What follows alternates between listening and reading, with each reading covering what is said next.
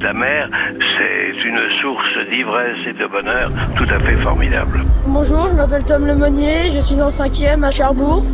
Je trouve que l'océan est beaucoup trop pollué à cause du plastique. Et pour moi, c'est important de ne pas avoir une mer polluée. Quels sont les bons gestes pour protéger les océans?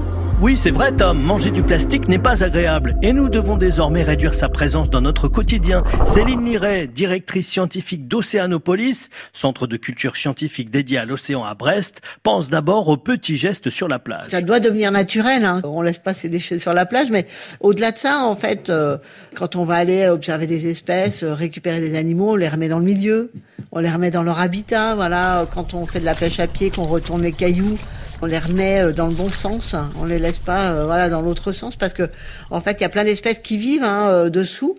Celles qui peuvent bouger, elles vont bouger. Les autres, le soleil, en fait, elles vont mourir. C'est plein de petits gestes finalement qu'on peut avoir hein, aussi, voilà, et on peut profiter finalement de l'océan tout en veillant à, à, sa bonne santé. Pour Céline Liret, l'urgence, c'est de se sentir connecté avec la mer. Loin de l'océan, loin du cœur quelque part. Hein. C'est vrai que pour la plupart des gens, L'activité, c'est une activité qui est purement terrestre. Hein. C'est aller au travail, à la maison. Euh, l'océan, il est loin. On y va. Euh, si on n'habite pas trop loin, on va aller le dimanche faire une petite balade. On est content, on regarde l'océan. Mais finalement, ce côté très vivant, au-delà euh, du plaisir qu'on peut avoir à juste aller se baigner ou l'observer, qui apporte des ressources alimentaires, qui apporte des ressources énergétiques, qui apporte des ressources dans le domaine de la santé, qui apporte aussi des solutions pour demain que découvriront les générations futures. Il y a un, potentiel énorme. Chaque citoyen, finalement, doit avoir cette conscience que, euh, où qu'on habite, hein, euh, on est tous connectés à l'océan.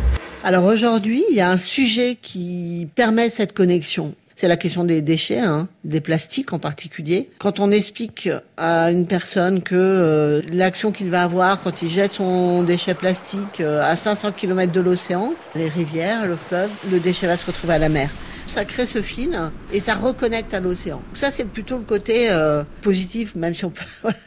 quelque part c'est un peu difficile de dire c'est positif, mais oui, ça permet vraiment de connecter en fait euh, la terre et la mer. Nous sommes tous connectés à l'océan. Nos ancêtres viennent des fonds marins. L'eau que l'on boit et qui irrigue la terre partout vient de la mer. Et chaque détritus jeté dans la nature termine sa vie au fond de l'eau.